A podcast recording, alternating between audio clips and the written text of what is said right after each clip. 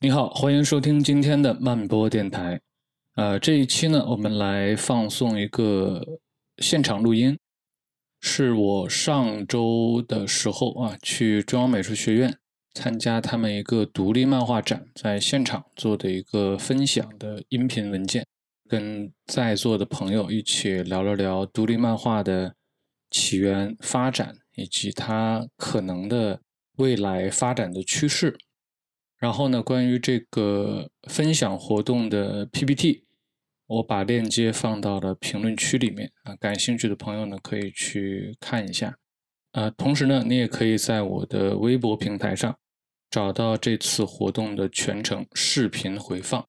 那么 OK，接下来呢就为大家放送此次活动的全程现场录音。好，那咱们今天的废话也不多说，咱们直接来进入咱们今天的分享的环节。关于我自己，我也不想再多介绍了。那么我们今天想跟大家讲一个什么题儿呢？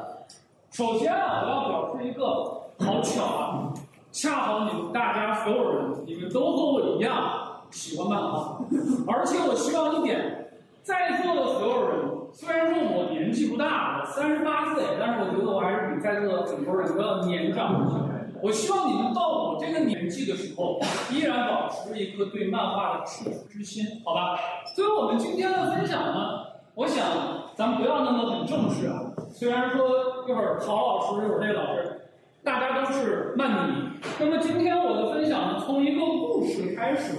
这个故事呢，来自我之前看过的一个漫画书，让我的感触非常深。在这个漫画书里面呢，有一座小镇。叫做希克斯维尔 （Hicksville），这个小镇很神奇啊，知道吧？它的所有的居民都是爱漫画的人，不管你是开店的，你是卖牛奶的、卖鲜花的、开书店的，所有人都是漫画爱好者。我太喜欢这个地方了，你知道吗？然后这个希克斯维尔呢，巧不巧呢，它有一个灯塔，在这个灯塔里面啊，有一个图书馆。大家的这个图书馆都见过是吧？好多书。这个图书馆有一点不一样的地方，你知道什么吗？它里面所藏的所有书没有出版过。我叫它未出版之书的博物馆。为什么？是因为这些书不够好？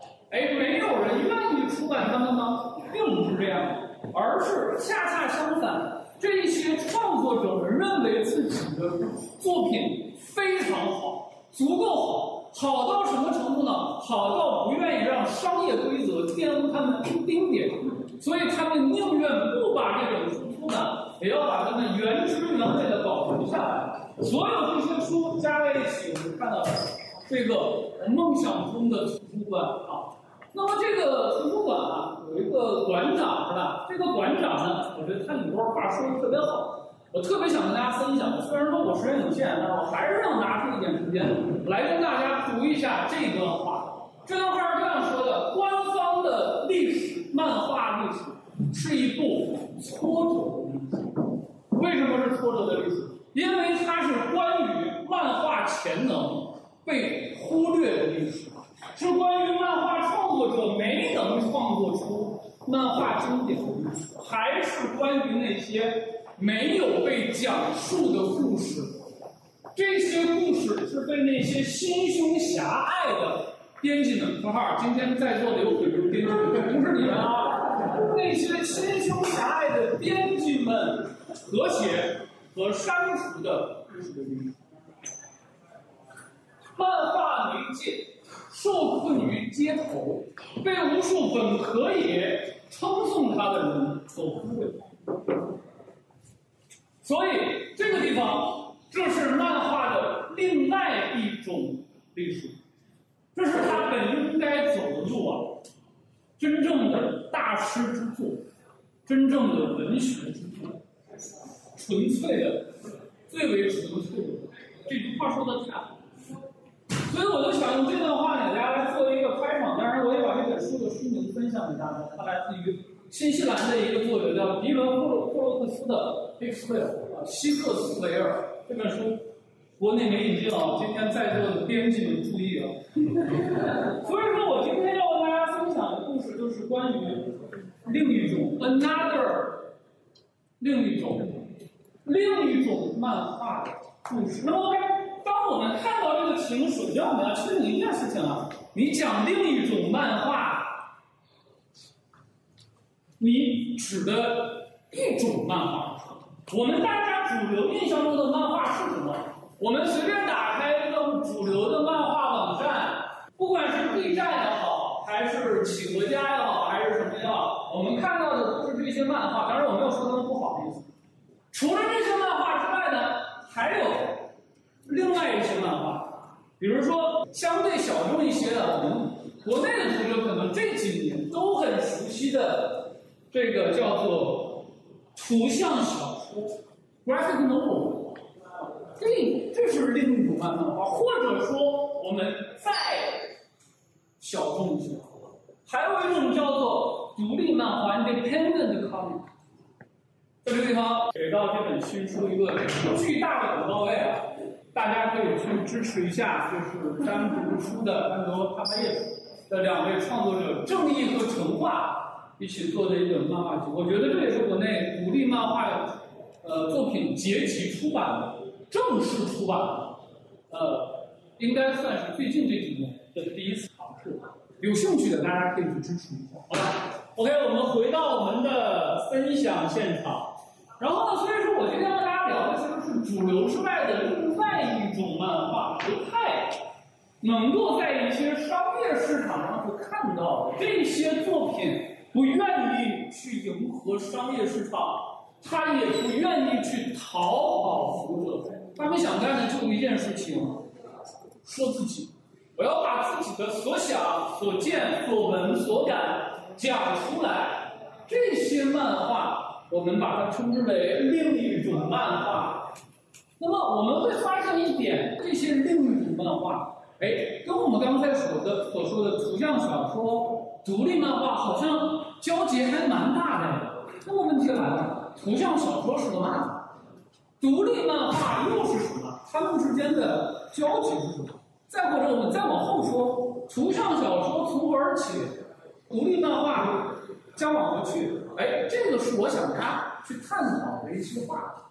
OK，言归正传，所以第一个问题，什么是图像小说？那叫什么？图像小说，我们本质上讲啊，本质上讲，是追本溯源，它是一个源自于北美的漫画概念，从老里边来的啊。它是二十世纪七十年代末期率先在美国漫画市场兴起的一个概念。对于国内而言，它是在二零一三年前后进入到我国市场。那么我们今天甚至可以站在这个地方，非常巧啊，今天是二零二三年嘞，这个概念进入中国市场差不多正好十年时间。因为我觉得我今天我在这里跟大家分享这个话题还蛮有意义的，对吧？那么 OK，我们接下来来看一下 graphic novel 啊？我们先来原教旨主义看一下。它在北美最早建于一个1964年的漫迷杂志，有一个有一个人叫理查德·凯尔，首先用了这样的一个词组。然后到了1978年，应该是威尔·艾斯纳的第一本图像小说《与神的契约》，啊，这个中文版应该也快出了。啊，他第一个把这四个呃，把这个单词 graphic novel 印到了他的书籍上，所以说大家在后世。普遍会把它称为什么啊？图像小说之父。而，这个称呼呢，多多少少有一些争议。但是它确确实实是第一个在公开的，在它的正式出版物上第一次使用这个概念的人。啊，所以说 graphic novel 简称叫 GN，我们国内一般把它翻译成图像小说。但是说实话，graphic novel 即便是在北美，也没有任何一个人对它进行一个非常准确的定义。一二三，它就是都只是一个约定俗成的一个共共识啊。那么我认为，它本质上仍然是漫画的一种，它仍然是漫画的一种，它的核心仍然是 storytelling，对吧？我们只不过它更倾向于我们漫画媒介的图像叙事。虽然说它的字面上你看到带小说两个字，但是让它的题材不仅仅局限于小说，虚构的、非虚构的，包括游记、包括新闻、包括调查报告、包括科普，很多作品都可以冠以图像小说的名字。有一句话开玩笑啊，叫“图像小说是五方，什么题材都能往里装”。呃，有一点戏谑，但是确确实实，它这个概念是自从它诞生至今，确实存在着多多少少的一些争议。但是整体上，它有一个比较清晰的脉络，它的核心仍然是什么呢？成人化论，啊，这是它的核心。当初艾斯纳为什么要用这个概念？事实上，就是为了区别开他的作作品。艾斯纳在他的一个作品的后记里面提到过，他说，在那个时候，哪怕你只是公开去谈论漫画的艺术性，大家会对你嗤之以鼻的，大家会认为你一个漫画哪儿来的艺术性，哪儿来的文学性，偏见，对吧？怎么办？要跟他做斗争。那么埃斯纳就是为了跟他去做斗争，为了显示出自己的作品跟你们这些庸俗的观念不一样，所以说他把图像小说这几个字印到了封面上，以此来彰显自己的立场。我所面对的就是更成熟的、更有艺术鉴赏力的、更有文学素养的这些成年读者群。所以说，某种意义上讲，如果我们追根溯源的话，我会发现它确实。它不是一个什么类别上的分类，它是一个营销的概念，营销的概念，我们并不避讳它的出身，或者用一个更通俗的话讲，它是一个广告定义，这是图像小说最原教旨主义的一个渊源。但是它出来，它的出身是什么，其实并不重要，我们要看它给这个市场带来了什么样的改变。对于漫画媒介而言，带来任何改变都我用作品来说话。从那之后，出现了更为深刻的社会问题，比如说我们现在看到的《The Contract with God》啊，与神的契约，就是维斯比尔看《The Graphic Novel》，我去，不好意思，还有点急，还有点急。那么这个故事事实上就是聚焦于纽约的一个比较平民的一个一个聚集的一个街区——布朗克斯区。它的社会的命题是蛮深刻的。一句题外话，呃，《与神的契约》一共有三部曲，第一部叫《与神的契约》，第二部叫做呃《罗布西大街》，第三部叫做《生命力》。其中的第二部《罗布西大街》呃，在最近刚刚又收到出版后，大家可以搜索看一下，更能够了解埃斯纳对于图像小说的一些呃一些理解啊。当然，最根本的就是他认为这个漫画媒介它能够承载更深刻的社会命题。除此之外，还有什么更严肃的文学题材？这几幅图大家。如果说熟悉图像小说的话，就应该知道，当我们谈及 graphic novel，言必及 mouse，属于 a r t s t i g m a n 在上世纪八九十年代所所创作的一个非常经典的图像小说的作品，然后在一九九二年得到了普利策奖。啊，这也是在整个图像小说发展历史上的一个分水岭，可以分为史之前跟史之后。呃，它就有非常好的一个文学属性在里面，就好像我们在读一个回忆录一样，对吧？推荐大家一定要一定要然后还有什么还有更多元的艺术审美，漫画不仅仅是只能是那种超英的画风，不仅仅是那种偏偏青少向的那那种艺术风格，还能是这个。理查德·麦奎尔 （Hare），这里这也是比较早引入到国内的一部作品，非常好。它整个作品是一个固定视角，就比如说我这个房房间里面，我只看这一个角落，但是我要去用我的画面去展示从史前到未来这一个空间，在整个时间的洪流中，它经历了什么，遇到了谁，发生了什么，又变成了什么。然后里面还有一个非常隐晦的一条情感主线，非常 OK 的一个，也是推荐的。那么这是图像小说产生之后，它所给业界所带来的各种影响，这也使得它跟传统的商业作品泾渭分明。不管是从出版，还是从我的广告的收益，从发行端，从读者端啊等等等等，都。有非常大的区别，所以说，我觉得从广义概念上讲，图像小说是什么？图像小说仍然是漫画的一种，这没有错。只是说创作者要去顺应读者的年龄的增长以及口味的变化，他要去创作更适合他们去读的作品，而不断去深化自身作品的结果。同时，这也是漫画市场和读者选择的一个双向性，分为现代化的双向奔赴的。对吧？所以说，从一九上世纪七十年代之后，一直到我们现在，涌现出了非常多的啊图像小说的代表作。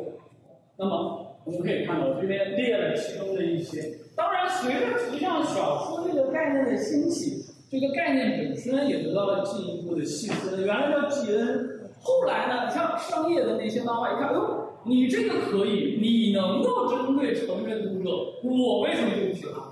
哎，他们也会去创作一些更适合成人读者读的，啊，从从我的命题上更深刻的一些主流的一些作品，啊，也可以把一些期刊做合并版 TPB，啊，这也可以算一种，啊，甚至是还有一些，呃，有有一些人认为，哎，你这种概念适合成人的读者，我们青少年难道就不需要一些更深刻命题的作品吗？需要，那 OK，我做 YGN，Graph novel for young readers，它又有 YGN，再比如说还有一些呃 original Graph novel，OGN，就是跟期刊相对的，啊，有一个作作者他不是按照期刊的方式去出版，而是从头到尾去出版，出版完了，呃，从头到尾创作，创作完了整体去出版也是 OK 的。所以这个概念在过呃在过去的几十年里呢，也是经过了一些迭代，也是发生了一些。拓展。那么图像小说在中国呢？我刚才说，二零一三年前后啊，当然大家注意啊，一三年前我指的是规模化的引进，但是在这之前，事实上也有一些零星的引进，零几年啊，零九啊，一零啊也都会有。但是呢，规模化的引进，我大概看一下，就是从一三年之后，像后浪啊，像视图啊，像三联，啊，就是最早的几家去做这种呃图像小说的引引进。应该说，他们这些人把这些作品引进过来之后，对于我们这些漫迷而言是好事情。因为我们这些成年人呢，你发发现哇，还有这么多适合我们看的人，漫画创作者们没有忘了我们成年读者。哎，某种意义上，它是为国内我们今天所看到的成年漫迷，呃呃，比较比较呃比较多的这样的一个局面奠定的一个基础。啊，所以说，我认为这是应该算是我们成年漫迷的盛宴。OK，那么这是关于图像小说。那当然，关于图像小说没有争议吗？有，它而且这个争议从它诞生那天起就一直在，到现在都有都有人在争论。包括什么呢？凭什么叫 graphic novel，对吧？你凭什么是图像小说？图像散文行不行啊？图像歌剧行不行呀？故事漫画行不行啊？围绕它到底应该叫什么？有人去争，也有人认为你这是搞割裂，你把漫画人为的割裂出区隔来，而且你这是人为的对读者进行区分，你这个不对。也有人这样认为，啊，也有人啊认认为什么呢？你这个概念太庞杂了，这么一个框啊，对吧？总之呢，围绕着这个概念有各式各样的争议，但是我觉得重要吗？重要，争论不重要，没有人争论才重要，那？我们希望越来越多人去争论这些，只有这样才有更多的人去关注我们。所以说，我认为漫图像小说的最大的功绩是使得漫画。获得了越来越多成年读者的关注。当然，我给大家分享的这只是其中的一个样本，北美。那么有同学要说了，我不看美漫嘞，我看日漫。日漫有这种情况吗？有啊，而且时间上高度重合。从上世纪六十年代到八十年代，大家如果关注日漫青年漫画，哎，我觉得也是差不多的。这个地方我不给大家细细。拆开讲，推荐大家两本书。漫边史最新出版的这两本，一本叫《悲康美创刊物语》，一本叫做《漫画谈论》。看完这两本书，你就知道日本是如何完成它的漫画。OK，关于图像小说，我们讲到这里。哎，第二个问题，你讲这么多，你今天不是来讲独立漫画的吗？你独立漫画还没开始讲。OK，第二个问题，嘛叫独立漫画呢？哎，独立漫画呢，其实它也是一个呃起源于北美，而兴于世界的一种媒介形式。它的时间节点我看了一下，梳理了一下，大概是在二十世纪的上世纪的八十呃六十到八十年代末啊。当然，关于这个漫画 Independent Comics，关于这个叫法，其实有很多不同的辩题。有人哎，你应该叫另类漫画 Alternative Comics。有人认为你是兴于地下漫画运动之后，你应该叫后地下漫画 Post Underground Comics。还有人认为你这是作者漫画，你这是小型漫画，你这是新浪潮漫画，你这是艺术漫画，你这是作者拥有版权漫画，你这是文学。但是不管怎么样，其实他们指的差不多都是这一类作品，就是什么呢？这些创作者不依附于大型的商业出版机构，他们更想着依着自己的性子，笔随心走，画自己想画的，说自己想想说的。哎，这些作品我们给它笼统的可以归为 independent comics。呃，那么这是它的概念上是这样的。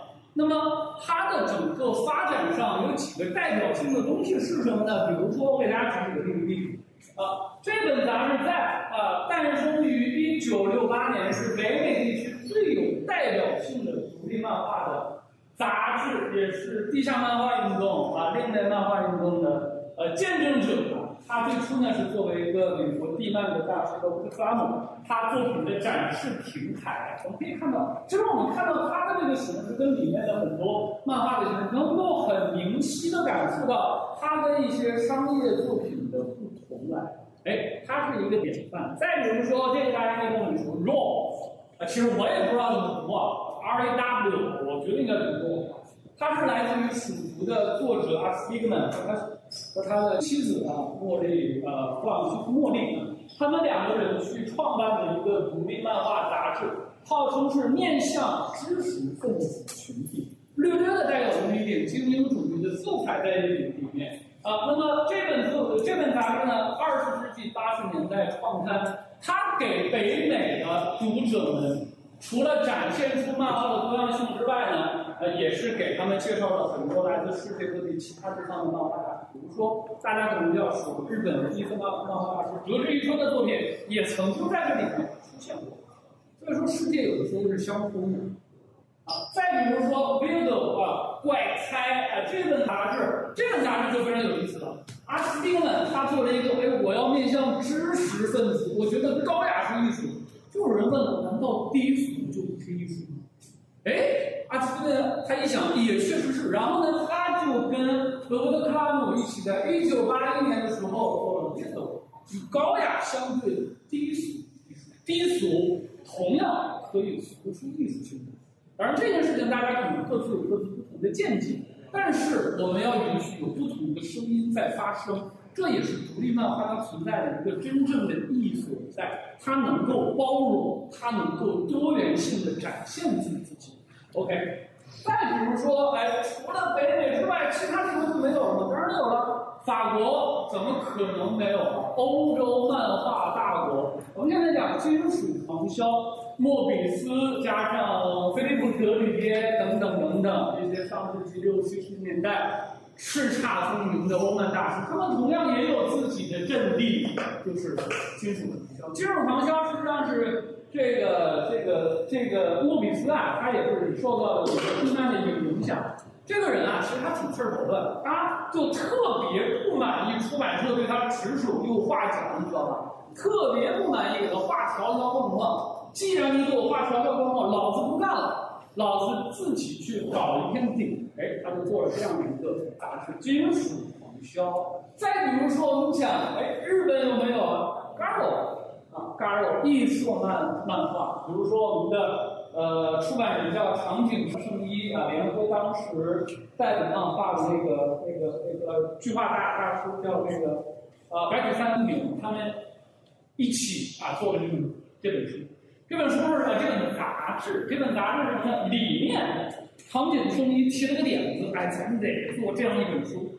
这个白纸三平呢，他当时正好画了几个非常畅销的这个这个书，得到了一些非常丰厚的版的这个稿费，就说那 OK，我出钱，哎，他们就一起做了这样的一个 Garo，在 Garo 上呢就涌现出了后来的非常多的这个这个呃日本的一色漫画大师折枝一村啊、林静怡啊啊等等等等吧啊，所以说呢，通过这个平台，折枝一村也成为至少我认为。呃，它跟手冢代表的是日本漫画的两个方向嘛，一个是走商业的路路路线，一个是走那个更私人化的路线。OK，那么呃，我觉得总体来来说，我们看了放眼全世界之后，我们发现独立漫画到底是什么？其实我们很难给它下一个定义。就像我们刚才第一页所说，各种各样的称谓都可以用来指代它。那么我认为称谓是什么并不重要，关键是要看它的精神内核。它的内核，我我认为是源于作者个体观点的自我表达，跟这个作品是俗的、是雅的、是出版的还是没出版的，是现实的、是科幻的、是具象的、抽象的，通通没关系。只要是你个人意愿的表达，它就可以是成为一个独立漫画。当然，就像我刚才说的，独立漫画跟出版，我觉得这是一个一个一个误区啊。其实很多人都认为，独立漫画就一定是没有出版的，并不是这样啊，同志们。独立漫画跟出版没出版一点关系都都没有，它完完全全就是看作者在创作的过程中有没有受到啊更多的潜质，有没有受到像编辑啊、像出版社的干涉。我觉得这点很重要，就好像我们刚才介绍小地方一样，它也是正规出版的，是吧？啊，但是呢，它同样，我们也认为它是一个独立漫画。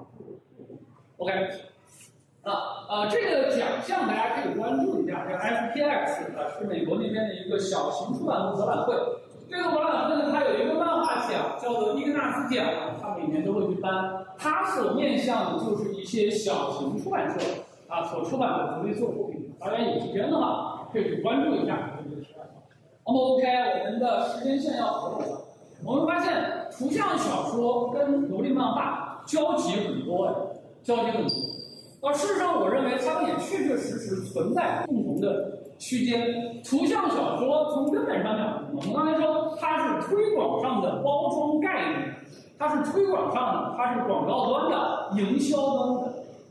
独立漫画，我认为是创作方式上从媒介类别上的一个一个对漫画媒介的定义。就是说，某种程度上，这两者是相互呼应的。如果这是图像小说，如果这是独立漫画，它们中间会有一个很大的一个交集。当然，它们也会有不一样的地方。OK，那么这是我认为它们两个还是。交集的地方还蛮多的，哎，那么问题来了，哎，认识了他们之后，我们要知道，很多人会问，我去哪儿找他们呀？这些漫画你说挺好，你说完了就走了，这些漫画怎么办呢？我从哪里去发现他们？我授人以鱼不如授人以渔，我们来了解一下谁在出版他们。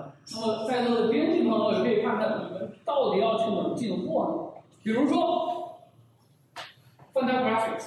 幻图书社啊，这是北美我认为做的很成功的一家呃很独立的一个出版机构啊。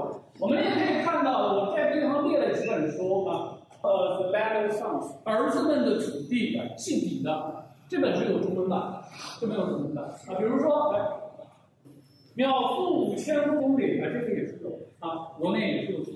所以说，事实上已经有一些。呃，出版机构在确确实实从他们那个地方把一些优秀的作品给你介绍过来。再比如说，另外一家第一家 Q 啊，John Quarterly，于加拿大蒙特利尔的聚会出版社。我认为在北美的话，这两个幻曲家这家 Q 是我认为做的很成功的两两两家。那么它也是。会出版非常多的一些独立漫画的作品。当然说，他们两个的发展故事完全不一样的。如果大家之前有听过我的节目的话，我在节目中有分别做过他们的介绍。啊，简单讲，蒂加 Q 他是以蒙特利尔为大本营，他发掘了像塞斯、像像 c h e s t r o n 啊，像朱利布塞特等等这些加拿大本土的一些独立创作者，然然然后啊，他也是以独立呃出版物啊呃来闻名的啊。比如说给大家举个例子，哎，这部作品，这部作品的其实是一部中文作品，它的作者是呃微博上蛮有呃人气的，我是白啊，他中文是有出一本册子叫《游戏》，哎，这是他的英语版。啊，这一本 Night Bus，呃，左马，我刚才有听大家在谈论左马，左马的英文版，他们家出的 Night Bus，这本啊，呃，这这本没有出版，但是它的作者有从墨丹，他的作品叫《遗产》，呃，是国内引进图像小说非常早的一批人啊，那么这是这个 John Cotton，大家也可以去关注。再比如说。啊，这个如果说昨天有来去听这个活动的，呃，如果熟悉木鸟的同学应该会知道，这家来自于拉脱维亚的一个一个独立漫画杂志，呃，同样也是非常值得去关注的一个出版社。他们家主要是以漫画杂志、漫画合集来为主的，来自于法国的联盟社，这个里这个里面大家比较熟的。可能是这一本啊，马赞沙塔利的《我在伊朗长大》，然后呢，呃，这本呢，DVD，DVD 非常好，非常喜欢啊，它的一个自传做的很到边，国内一直说要引进，但是没有，至今没看到。呃，这个呃，其他的不说。然后呢，后面呃，诺布罗啊，一个来自于英国的一个出版社，他们家的出版社其实偏青少年。但是我我觉得我我也蛮喜欢的，他的一些青少的，比如说这种，不知道大家有没有看过《希尔达》？哎，我觉得就是一个蛮好看的一个呃冒险作品，在 B 站上有它的一个动画啊。然后的话呢，也有一些其他的影片，这本啊这本还蛮多人关注的，这本呢也会有啊也会有引进。这个是我们的个。呃呃，一些出版社后面的 first second 的第一秒，这本书有引进啊，这本书呃雕塑呃呃雕塑家也有引进的啊，这都是一些国外呃专注于这种独立出版。然后这个叫万神殿，这个大家可能就更熟了，像蜀族，像这个 building story。都是他去做引进，然后其他的这些我就一一给大家去列举了。就是说有很多这种非常专注于这种独立出版物的一些呃国外的一些出版出版社啊，但是呢也还是有问题的，因为。有语言的壁垒，对吧？英语我可以错的不错我读，法语怎么办？意大利语怎么办？我读不了，读不了。有人给我们去引进，谁再把他们引进国内？说白了，我们在书店应该去关注谁？第一个，后浪漫是肯定的，后浪漫是肯定的啊。我们现在其实看到了很多的这种欧美的这样小小说，很多都是来自于后后浪漫。一家成立于二零零六年的一个一个一个。后浪的一个子品牌啊，包括新经典啊，夜间巴士啊，包括这本书也很好，然后也包括漫边史啊，大家学日漫的时候，也都对它会比较比较的熟，也包括其他的，这个地方我们会大家一一去列举。我之前在节目里面也有做过很详细的每一家出版社的一些介绍，大家有有兴趣可以去关注，我后面会放出我的二维码。呃，OK，讲了这么多，哎，我们要切入到正题了。这好像前戏有点长，我们直接到了独立漫画在中国是什么样子的？中国或者说中国有吗？独立漫画在这样的一个环境中有，当然有啊。只不过呢，我认为大家有一些呃众所周知的一个问题，其实独立漫画在国内，我觉得它跟外边的概念有所不同啊，有所不同。一般的呢，我们是认为非大型商业漫画公司所出版的作品，哎，是由呃再加上一些独立创作者啊，依着自己的本心所创作的这些作品，我们都给它归为独立漫画作品集、个人制都 OK。当然也有一些可以通过正规出版的途径，但是首先它还是以这种个人的作品来出现的。啊，这些作品呢，大多数我说都是大多数呀，绝大多数呢是不经由商业出版，而是出现在一些特定的线下的展览现现场呈现于，同好之间交流使用。但是呢，也有少数例外。那么从今年开始，据我的观察，而且得到的消息啊，应该会有一些正规的出版，不叫正规出版，会有一些出版社会陆续的推出一些独立漫画的作品。我觉得这是所有人在座的所有人都想要看到的一个局面。啊，笼统的讲呢，我给大家来梳理一下国内的独立漫画从何而来。我们要知道独立漫画向哪儿去，我们首先要知道它从哪儿来，从哪儿来。独立的国内的独立漫画，笼统的讲，起源于千禧年之后，两千年之后。我给大家呢，可以呃把这个阶段划成了两个大阶段，从两千年到我们今天所处的二零二三年，给它分成前后的两个十年，两个十年。第一个十年，让我们从上世纪末开始，一九九八年，暗地啊，sick babies 啊，暗地病孩子这个这个概念，对于现在在座的各位可能已经非常陌生了。但是对于我们八零后而言，这个概念还是蛮熟悉的。暗地病孩子这个论坛建立，它应该算是国内首个地下文化的聚集地。暗地，暗地，under，under 啊。然后呢，这个里面有一个板块叫暗地购美，就是 under comics。哎，它事实上是第一次。展现出国内独立漫画的一个雏形，聚集了国内最早的一批独立漫画创作者。那是一九九八年，到了二零零二年，有一个标志性的事件，你们的师哥啊，温岭，他就是央美的版画系的啊，他跟其他的几个人啊一起做了绿校，独立漫画开始走进艺术世界。他们的许多作品，他们还会去做年展，他们跟艺术画廊去签约，独立漫画开始在国内有了一些声音。这是二零零二年，二十年前了。然后再往后，到二零零四年，来自于南京的艺术团体，说实话呢，他主要是一些高校的老师、南艺的师生啊，一起做的 SC Special Comics。当然，像我们现在的 Special Comics，最早的时候它是叫 Secret Comics，后来呢改名叫啊 Special Comics 啊。这个呢是国内非常早期的独立漫画合集，每一期会拟定一个主题，然后邀约不同的作者对同一个主题进行创作。我们现在看到的很多的这些独立漫画的杂志，其实也是类似的方式。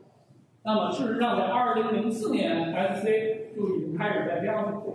那么时间到了二零零七年，你南京有了，北京圈儿能落下吗？不能啊，对吧？二零零七年，擦主席 Bini，然后小红花等人开始创作《Cut 青年的选择》这种独立漫画杂志，在二零零七年，这也是这个杂志其实。啊，它跟北京的地下文化圈儿呃走得非常近，尤其是一些地下音乐啊节，包括当时来来看，我们之我们之前看月下，我会看到很多啊新裤子呀，或者是一些一些大家觉得哦很 OK 的这个乐队，当时的时候他们也跟他们是有交集的，地下文化这这这一块。事实上呢，地下漫画跟地下音乐从来都是不分家的，包括美国当时道他们。整个运动跟当时的一些呃摇滚乐呀走的还是比较近的，因为他们在某些精神主义上、精神内核上是趋同的。那么到了二零零九年，烟囱，烟囱也是女书啊，她是央美的国画系。烟囱加卓玛创办了《叙事记》啊，这应该说这个《叙事记》这杂志，您到现在都还有，前两天刚出的第十二期。我认为它是一个最长期主义的一个漫画集啊。他们两个人啊也比较活跃，然后在 IC 上也有一些发表。《叙事记》呢一共是出了十二期，然后烟囱本人呢还做了自己的乞丐漫画。然后卓玛他们还有我们其实有提到 Natural Bus 啊，他的夜间巴士。那么就是前十。我认为啊，前十还有一个啊，最重要的是一个忘了，二零一零年。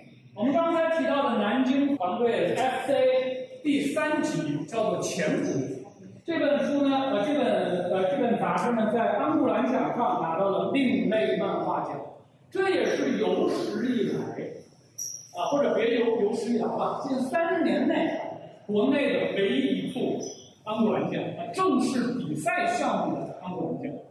那么前两天正好我跟这个高晓老师说起来，我说他还特意找另一位编辑张迅老师给我拍了一下他们那个小野兽的一个奖杯啊，我认为，我希望啊以后可以在国内看到更多的小野兽啊，就是安布兰奖的一个特殊的一个奖杯。那么这是我认为独立漫画的前十年，我就称为南北争鸣的十年。像我们刚才看到，南京有南京的创作团队，北京有北京的创作团队，不管是叙事 P、青年的选择，还是 FC，他们都在百家争鸣的去表达自己、展示自己、叙说他自己。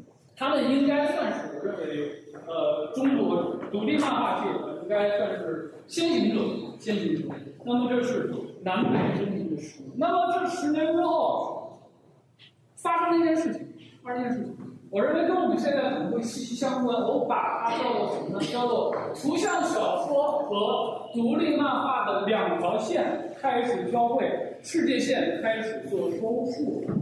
图像小说对于独立漫画的作用，我觉得有一个非常关键的作用，它培植了一个成人漫画的市场。同志们，正因为有了市场的需求，出版社愿意去做出版，读者有更多的漫画可以看。最重要的一点啊，漫画作者能活下去，很重要。所以说，我觉得这是后十年我们非常关键的一件事情。而且我们现在包括我们看到一些国内出版的原创的图像小说里，有很多人都是独立漫画出身，比如说佐马。Night Bus 这本这个这个书啊，最开始我记得应该是在视频上应该是有连载的。那么 OK，我们继续继续往后看，继续往下。二零零九年，我们往往回溯一点。二零零九年，书租第一次引进是二零零九年。我们现在看的是属于新版，但是它在此之前，在零九年就有过一版引进。这只不过当时国内对于图像小说、对于欧美漫画还没有形成一个共有的认知。当时很多先行者，包括水族呀、卡斯罗呀、冯不起来的双生童年，以及他们背后的出版社布克，包括这几本布克书，他们实际上做了一次尝试，只不过生不逢时。当时的市场还没有一个共同的认知。但是他们确确实实打了第一枪。那么时间来到了，再往后面来到了二零一三年，就是我刚才所说的，所所说的规模化的引进，像后浪啊啊，像一些其他的出版机构进场之后，大批量的引进开始了。革命之路、切尔诺贝利之花，然后一位民族清动的神阿扎克，陆陆续续开始引进国内成年读者。越来越多，然后到了二零一四年，后浪一看，哟，这个市场大有可为啊，成立了后浪漫。与此同时，其实还有一件事情也在二零一四年发生了，有一家小书店专门卖旧书的晏书也在北京成立。后来呢，这个小型的出版社，呃，这个小型的书书店也成为独立出版的。一个非常重要的组成部分，也就是说，在这一年，事实上，商业出版和独立出版都开始发力。那么，时间再往后来两年，我们来到了二零一六年。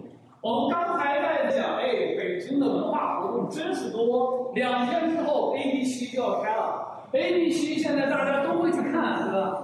但是 A B C 第一第一届是哪一年呢？二零一六年。二零一六年。由二零一五年的 Dreamer 艺术书展转身啊变成的这个 ABC 呢，开始发挥它的作用。在这一年之后，我们看到了越来越多的艺术书展、艺术展，还有什么独立书店。大家在北京都知道有木鸟，如果有上海的朋友知道有香蕉鱼，对吧？有很多这种独立书店开始出现，为艺术爱好者提供了一个圣地。那么，这都是建立在市场逐渐成熟的前提之下。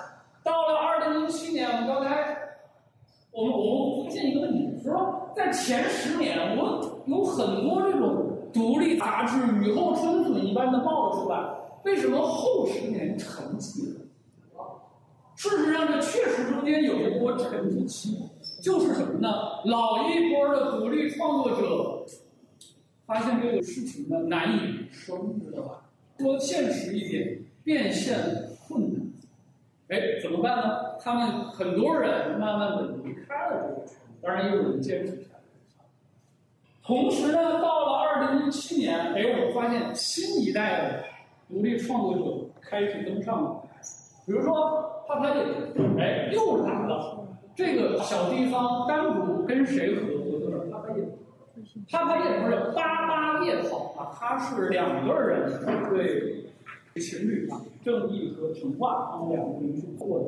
这本书在二零零七年创刊，而为新生代独立漫画家开始群体涌现出来，也包括，也包括除了书店之外。有一些专门做独立出版的，像我们刚才说的鼹鼠，或者是福什么海，哎，他当时做这个 w e l c o m e Press，到后来呢又转型成现在的奥奇啊，他们都是在做独立漫画的出版，这叫出版发行。哎，这是二零一七年，离我们就很近了，很近了。那么直接到了二零二二三年，我们会发现什么呢？正规出版社也开始涉足到这个领域。我们刚才说的小地方，大家已经看到成书了，对吧？后面还有什么？还有 SC C S C 折对安古兰的那一期里，要由后浪正式引进到国内，以一个正式出版物的身份跟大家见面。包括我们所听到的其他的一些出版社，也都在做类似的事情。也包括一些单独的作作品，比如说像我是白了游戏啊，啊夜间巴士啊，啊戴克的努力是大人的心脏啊，都在做这个。我们会发现有很多的这个这个这个独立的漫画作品开始能够出现在大众的视野之中。所以说，我认为后面的十年是什么？从地下到地上，只不过我们现在还不知道。这究竟意味着什么？这究竟是我们不知道，但是我们至少能够确定一点：我们正处于这个进程当中，我们有幸成为它的新力量，这个很重要。所以说，想创作的尽力去创作；想出版的，发挥你的能量；想要读漫画的，贡献你的情感，很重要。我们要让这些创作者吃饱喝好，很重要。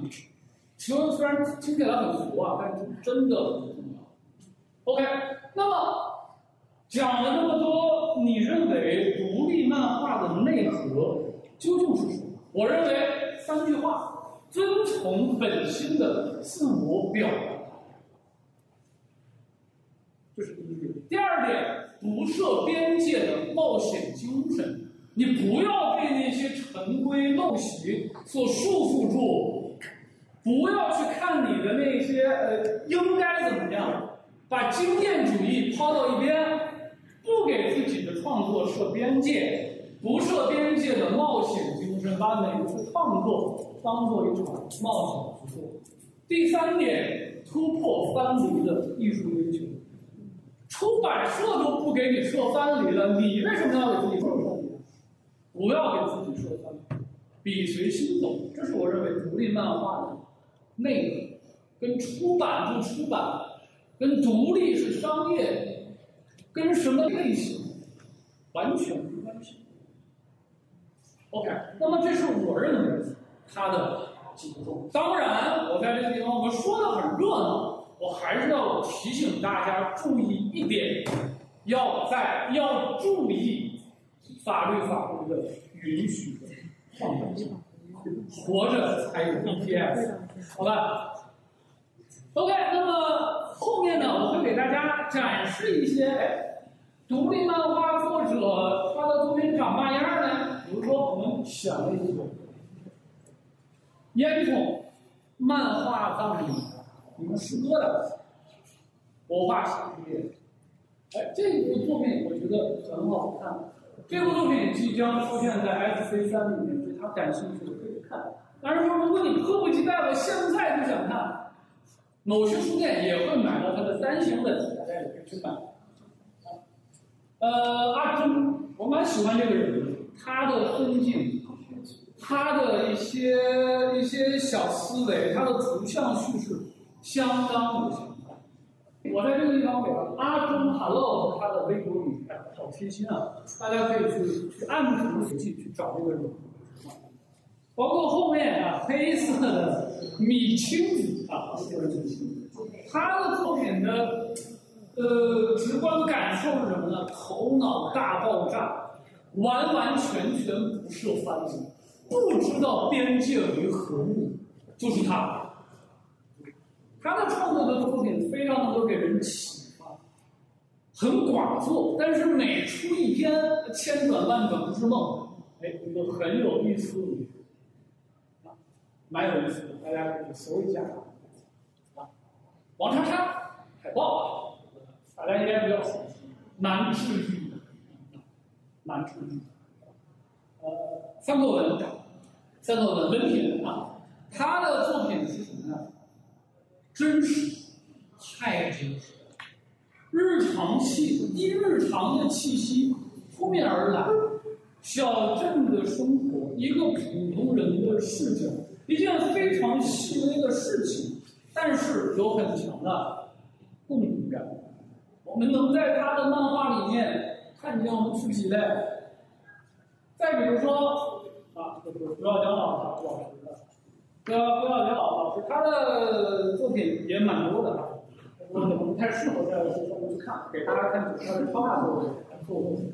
这是几幅呃关于鲁迅作品的一个插画，大家可以猜一猜，他说的是哪几篇作品？而谜底大家自己画找，这个我也不多说了。呃，米妮啊，这个去年的爆款啊，我估计每一个编辑心里都有个梦，我要做一个，我要做一本像《带可的努力大人的心脏》那样的爆款书，这是他的一些作品。大家可以去学习一下，学习。其实这个地方也能够发现，不要 care 我的画风是什么样子，我的艺术风格是什么样子。漫画最重要的还是叙事。当然，这个事也不是我们平时所说的事情，某一件很具象的事，也可以是一种什么情感，一种 feel，对吧？我们要掌握这种拿捏情感的这种技巧很关键。再比如说啊，正义的城大，这是《巴巴叶子巴巴叶导演的影片。他们如果想快速了解他们，也可以看，呃，小客栈上有呃，晨光刚刚好，恰恰好，恰恰，也可以看这个。然后杰尼丸子老师啊，在在现场想要签名的时候可以找。啊，好，他的作品的风格是什么？刚才常老师讲，看他的作作品，我能看进去，写的就是我呀，共鸣感。我并不是生活中的成功者，我并不是一个有多么大智慧，不要不要误会啊，大家都是这样，我也是这样，我也是。但是我的生活是怎样的？画给你看，我画给你看。然后这是人啊，主乐园儿，这个也是很能很有创作欲望的，厚厚的一本，相当厉害。走马，深呼吸，都不多说了啊。我是白，他的作品我也很喜欢，他的作品都是这种调调的，他用这种我们叫他轻线风格，没有阴影，没有体感，均匀的线线条，轻线风格，clear line。丁丁不是这风格对吧？清线啊，他的一些作品小寓意、小哲理，非常好。我是白，可以去关注。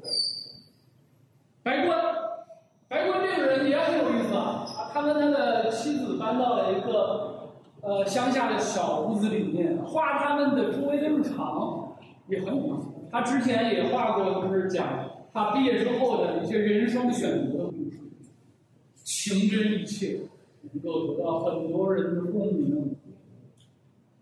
啊，就是然后天然天然的，他其实是插画出身，但是他的很多的一些也有一些呃，他的作品是这样，他并他的作品并没有一个像一个画和一个画套上一个画，但是他的很多单幅作品有很强的叙述性，我觉得也很好，也很好，大家也可以去看《天然二》啊，《天然》的一个一些作品，义务这个作者呢，呃。实验性比较强啊，我们心理承受能力足够强大，我们可以多去看一下他作品。OK 啊，那么我也是列了一些，呃，如果说你要在独独立漫画的这个世界里面去游览，你可能会需要的坐标，我回来会把这个文件分享给大家。那么。有没有其他的方式啊？从哪里找到这些书啊？从哪里找到这些书啊？其实很简单，一个字儿买。问题来了，去哪儿买？去书店。哪个书店？北京的去木鸟，郑州的去有个计划，上海的去香蕉鱼，昆明的去雾中风景。广州的去欢奋，天津的来商丘。如果你都不在怎么办？没关系，后面还有人。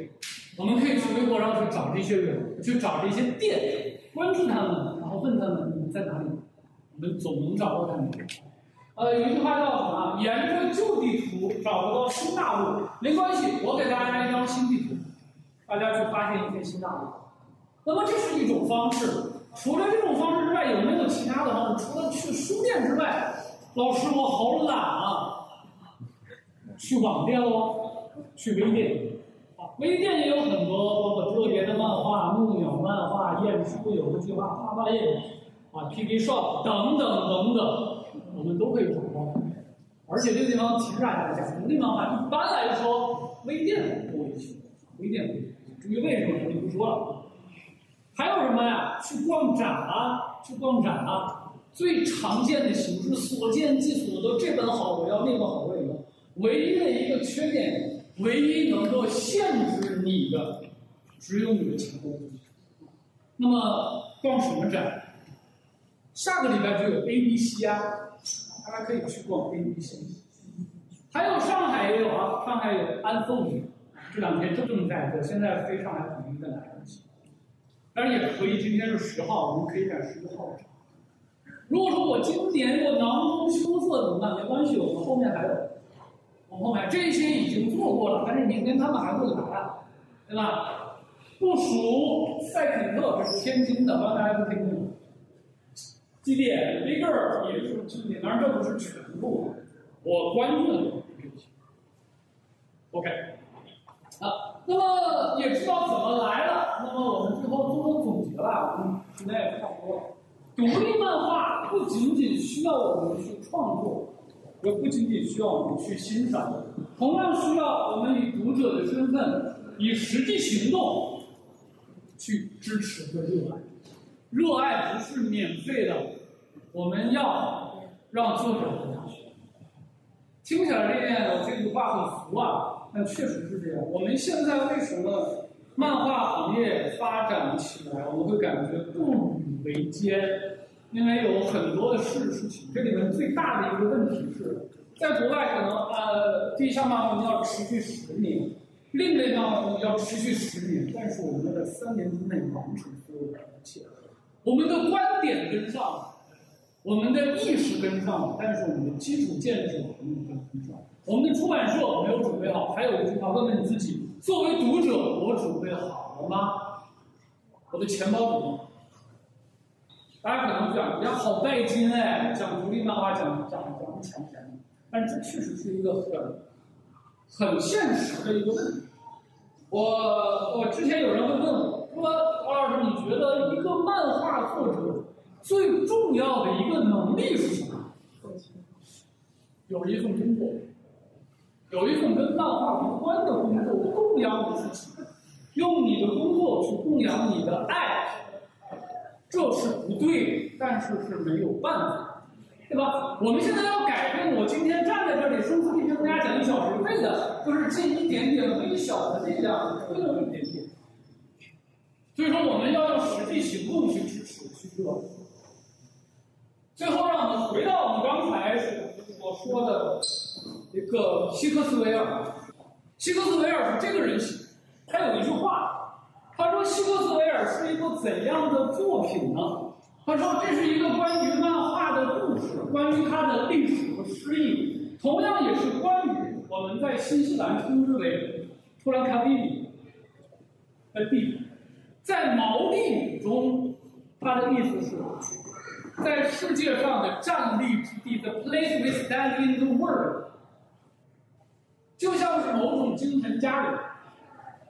这部作品就是我用来创作、创造这样一个漫画家园的方式。图兰卡维语，图兰加维的于世界站立之地。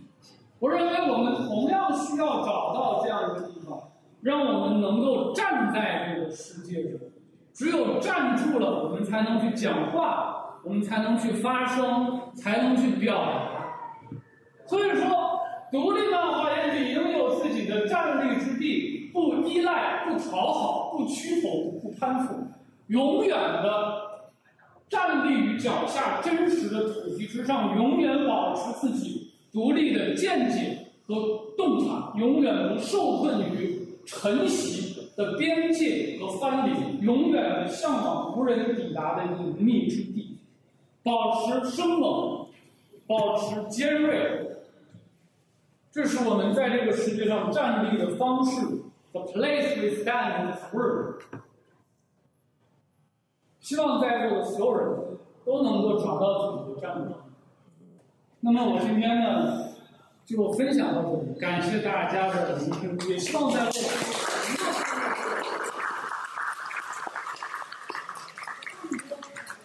更好的作品。好，我今天的分享就是这些。哦，嗯，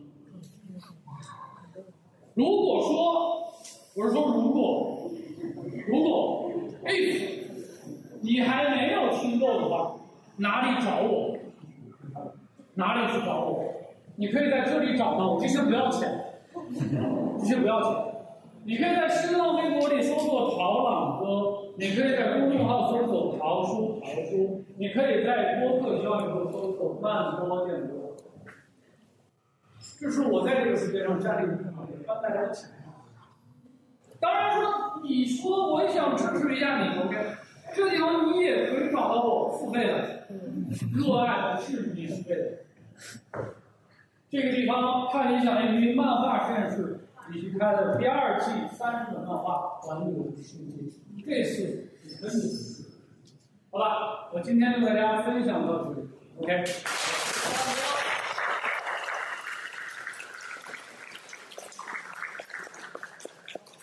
就这样，好了。OK，那么今天呢，我们就聊到这里，感谢大家收听，我是陶朗哥，我们下期接着聊。